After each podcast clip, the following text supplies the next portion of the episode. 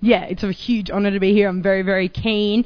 I'm going to just put my Bible on the ground, and that is not because I'm like not using it. I promise. It's just for the sake of space. And I've got all my Bible verses up here, so I just wanted to let you know because that looks a bit dodge. Anyway, so let's begin. So who can remember, just think about the last time you received a letter from someone. And I'm not, not talking about a bill or some junk mail or just advertisements or things that you don't really want. I'm talking about a handwritten letter from someone you love. So I've got a collection of letters here. I love, love, love handwritten letters. I think I've kept every single one I've ever gotten. Some people in this very room have written me letters, and I think some of these are over 10 years old, which is hectic to think that I'm that old to have letters that are 10 years old, but still, that's fine. letters are so, so special. There's something really personal about them, something really beautiful about someone sitting down and handwriting you a letter and then giving it to you. So this is kind of what Philippians is like. Paul, he's a guy, and he sat down in prison, in fact, and he hand wrote a letter to a church that he loved deeply. Now, before we get into this passage, these uh, first 11 verses that we're going through tonight, it is super, super important whenever you come to the Bible that, um, well, I find it super important to have a general understanding of the context what's going on, what's going on for the author, what's going on for the people who are receiving it. It just gives us a lot of detail that we may not immediately get from the text itself. So, I'm just going to let you guys in on some, some things that I found through my readings about what's going on in Philippians. So, like I said, Paul was in prison when he wrote this. So, Paul is a guy who was given the mandate by God to go and take the gospel message out to the Gentiles. So, he's in prison at the moment and he is writing to a church that he loves so much. Now, a fun fact about uh, the church at Philippians is, in fact, a lot of the church leaders there were women which is pretty cool. And that was culturally acceptable for them. The women in Philippi were known to be really um, respectable, to be really pious and upright. And um, yeah, they were entrusted, some of them were entrusted with the leadership of the church, which is pretty cool. Now, Philippians is a bit different to a lot of other, Paul's other letters. Often there's one big theological issue or a few things that are going on in a church that Paul is writing to correct. But in fact, this one is a letter from Paul to a church that he founded and to one which, for the most part, he's pretty well pleased. So he does have some personal reading, uh, reasons for writing. Like I said, this is a letter and he has a relationship with this church. He's got his own reasons. So one of them is they sent a man named Epaphroditus to Paul, and Epaphroditus went to help Paul. Epaphroditus went, but he got really, really sick. So sick he almost died. So Paul is writing back to Philippi, letting them know that Epaphroditus is okay, and confirming that he did a good job. They are affirming Epaphroditus, saying he did well, he was a good servant. Second one is that the Philippian church sent a gift to Paul, and he was super, super thankful, and he wanted to show his appreciation for that gift. Third one was he simply wanted to know, let them know how he was going. So this was a church that partnered really tightly with Paul. So he wanted, um, and who had been praying for him. So that he was updating them on what had been going on.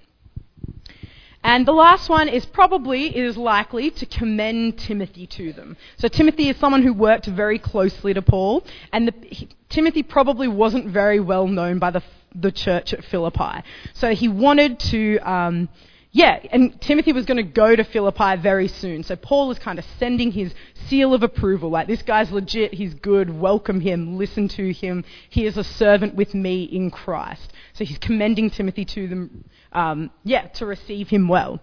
But there were a few pastoral concerns I'll go over. So a big one is that Paul recognized the need for unity. So the church, there was a bit of division among the leaders, there was a bit of infighting, and he's like, guys, like, you are all in Christ. And he really wanted to heal that. Another one is that suffering is a big theme of his letter. He is suffering in prison. They are also suffering with what's going on in their church. There's a lot of opponents, but joy is always very closely linked to that suffering. And the third one, and the last one I'll mention, is that the believers were facing some challenges from outsiders. So there were preachers who were stirring up trouble for Paul. There were Romans who were against the gospel, pushing against the church. There were Jewish Christians who were forcing Gentiles to obey their customs, which they didn't need to do. And there were some Gentile Christians who Paul said were walking as enemies to the cross of Christ. And there were some false preachers in there as well. So there's a lot going on in this church. Paul's checking on them and just making sure they're okay. Now, there are two major themes in this letter the gospel of Christ and the community in Christ. So Paul's driving passion in all of this is that, and these are quotes from Philippians, is he is defending and confirming the gospel, to advance the gospel, for the defense of the gospel. And he is writing it to the Philippians for their partnership in the gospel. And so, the gospel is central to his theme here, as it often is with Paul, appropriately, but it is really, really important, this theme of the gospel. And you will notice that also Christ, the phrase in Christ, dominates Philippians. It's in there 21 times, which is pretty crazy for a book with only four chapters. So it's a big, big theme. All right, so now that we have that in the back of our minds, we kind of know what's going on for Paul, know what's going on for the church, we're going to jump into this first bit. Now, so you guys know where we're going, um, what I'm going to do is, is we're going to, it's going to be a bit of a roller coaster at the start. We're going to go through the first 11 verses, verse by verse, giving you, uh, yeah, giving you some insight into what they mean. And then at the end, we're going to slow down and we're going to think and reflect on an, one application point that I think particularly is important for us today. So that's pretty much what's going to happen. Let's get stuck into it. So Paul opens. Paul and Timothy servants of Christ Jesus, to all God's holy people in Christ Jesus at Philippi, together with the overseers and deacons. Grace and peace to you from God our Father and Lord Jesus Christ. So you might notice that right away, first two verses, Paul uses the name Christ Jesus three times. He's immediately establishing what this letter is about, what it is focused on, what it is centralized. Himself and Timothy are servants of Christ Jesus. The relationship of the church to Jesus is one that is in Christ Jesus. And they have grace and peace from the Father and Jesus Christ. So he is very upfront, straight away, dominating theme of the book. So another thing to notice is that he, his use of all when talking about God's holy people. He uses it here, and he uses the phrase all of you, four more times before verse 9. And this is immediately establishing Paul's concern about the divisions within the church. He wants to emphasize his desire to heal this disunity and for them to once more understand and identify as all of God's holy people. All right, let's move on to his opening section. I thank my God every time I remember you. In all my prayers for all of you, I always pray with joy because of your partnership in the gospel from the first day until now. Being confident of this, that he who began a good work in you will carry it on to completion until the day of Christ Jesus.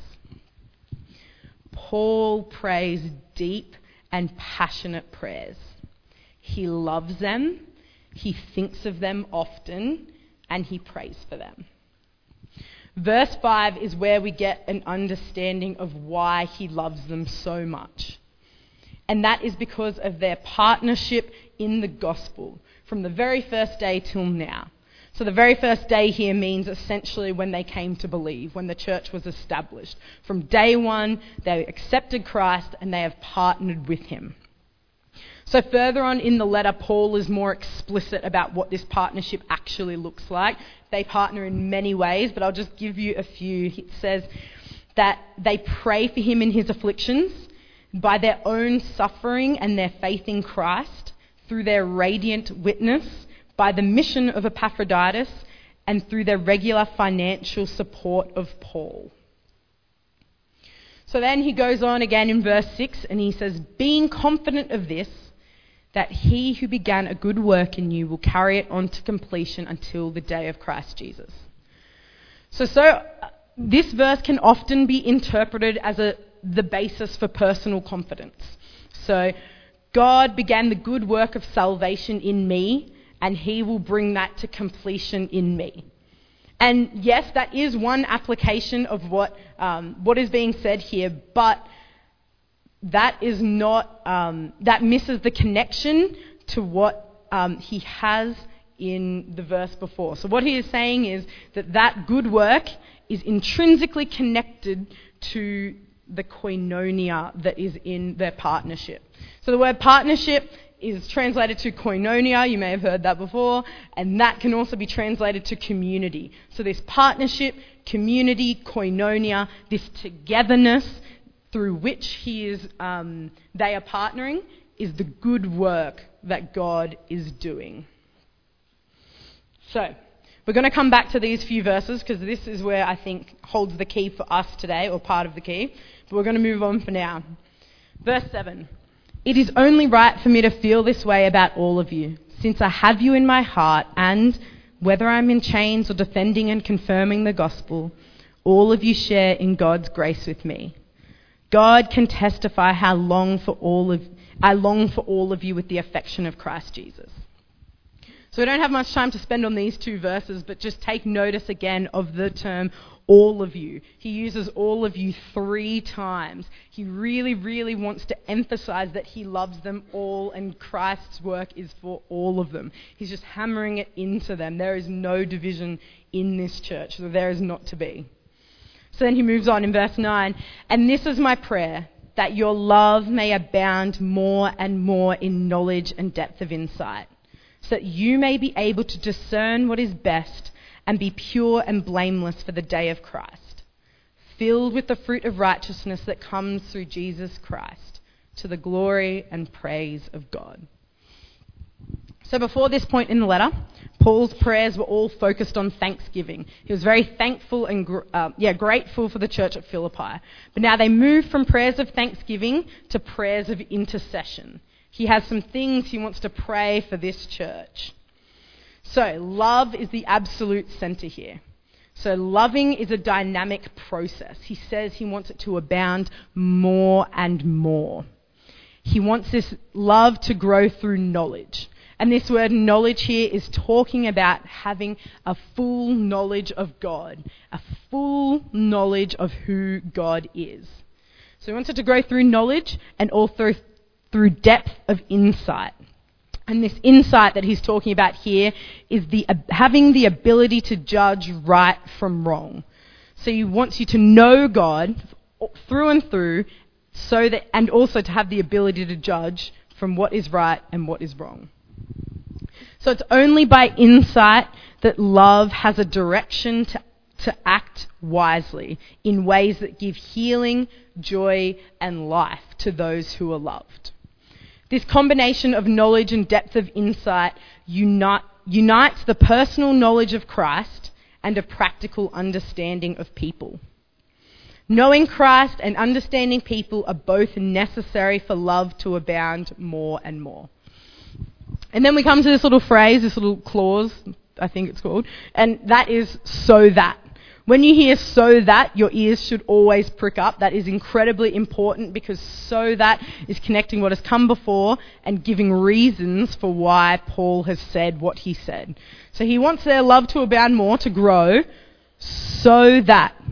And then he gives two reasons for this that they can discern what is best and that they may be pure. And in here, that he means pure as a community, as being sincere and without hidden motives, and blameless for the day of Christ.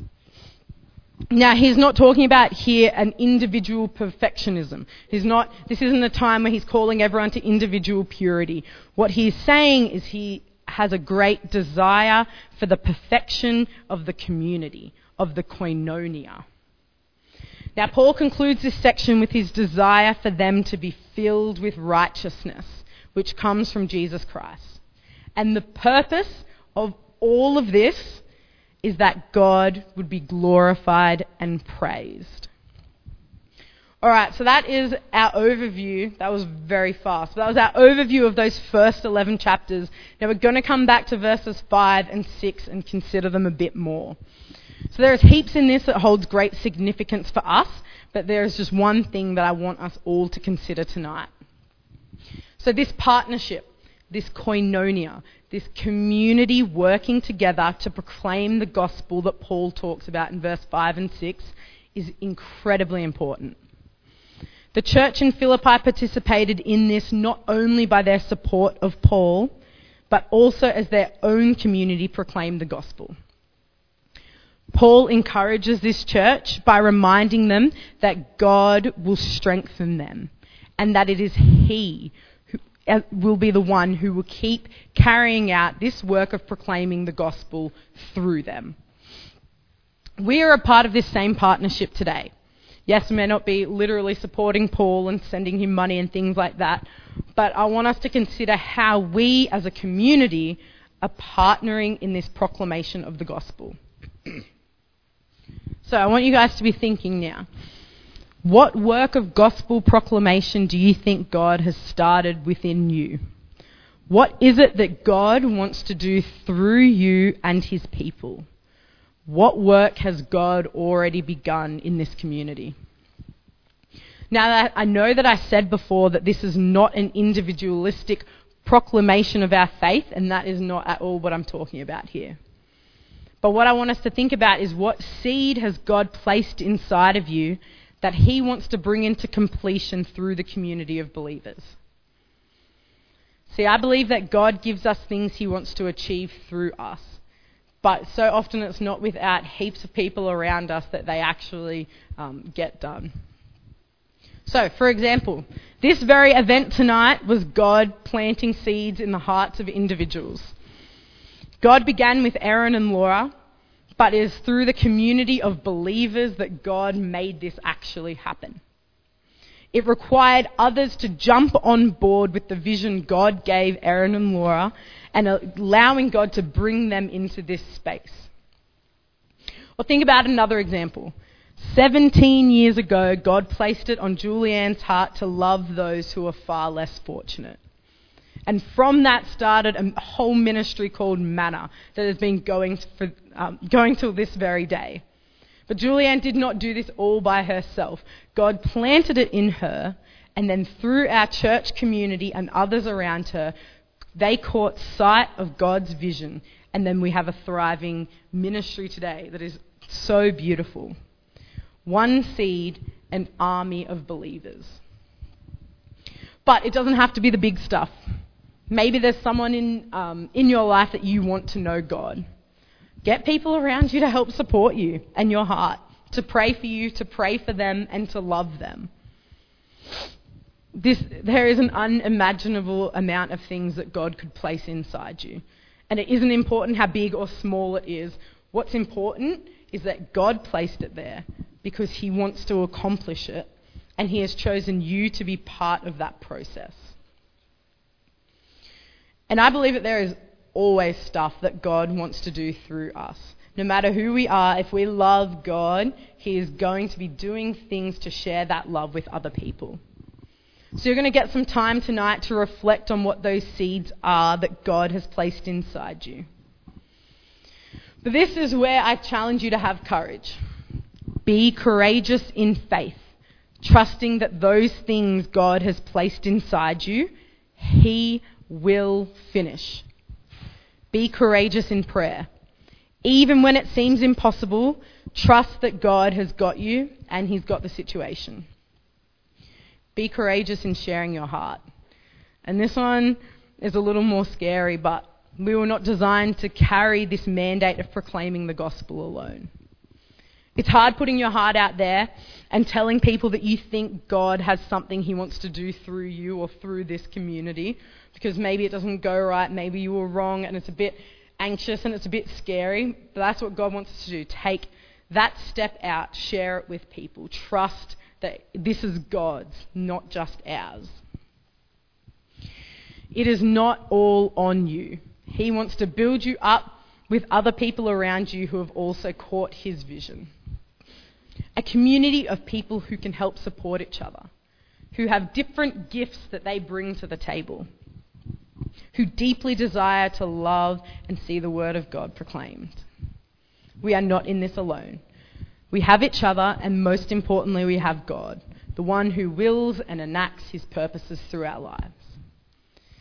Finally, I challenge you to have courage as you wait. Sometimes those seeds take years to grow. There may be times when you want to give up and you start to doubt because you can't see any progress. And I can actually relate to this um, pretty well. A few days before I sat down to write this talk, about a year ago, God said to me He wanted me to do something and pray for something, and I've been praying for a year, pretty much every single day. And I was praying and praying, and I just can't see anything. And I was driving along in my car, and I was like, when does God want me to stop praying?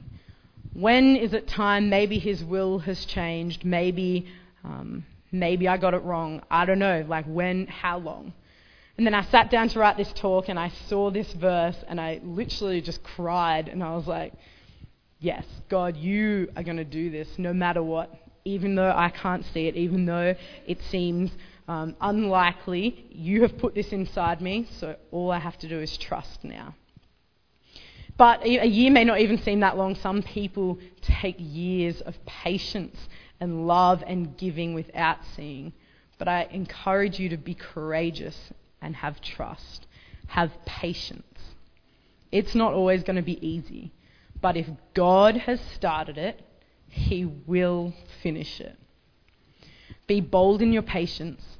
Have faith that God has not abandoned you or the work He wants to do through you.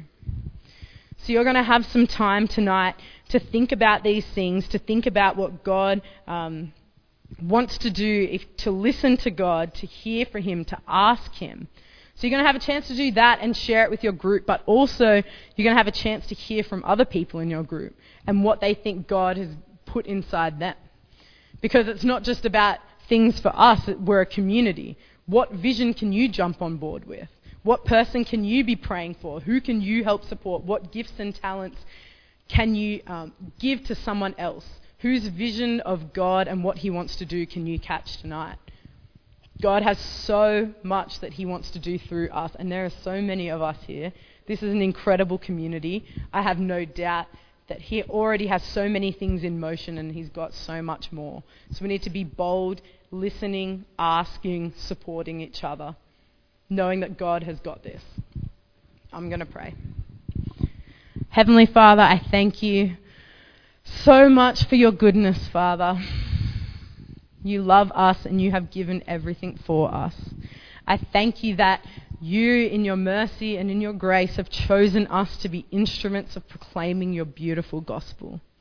And I just pray tonight that your Holy Spirit will be stirring up people's hearts. For things that you have started, for things that you want to start, Father, I just pray for boldness, for courage to listen to your voice, Father. And if you want us to do it, we will go. And I just pray that tonight that you will be drawing us and encouraging us and showing us what you want us to do. Give us a better vision, Father, of this world, of this community, Father. And I thank you so much for everyone here, and I just pray that you'll move powerfully tonight. Amen.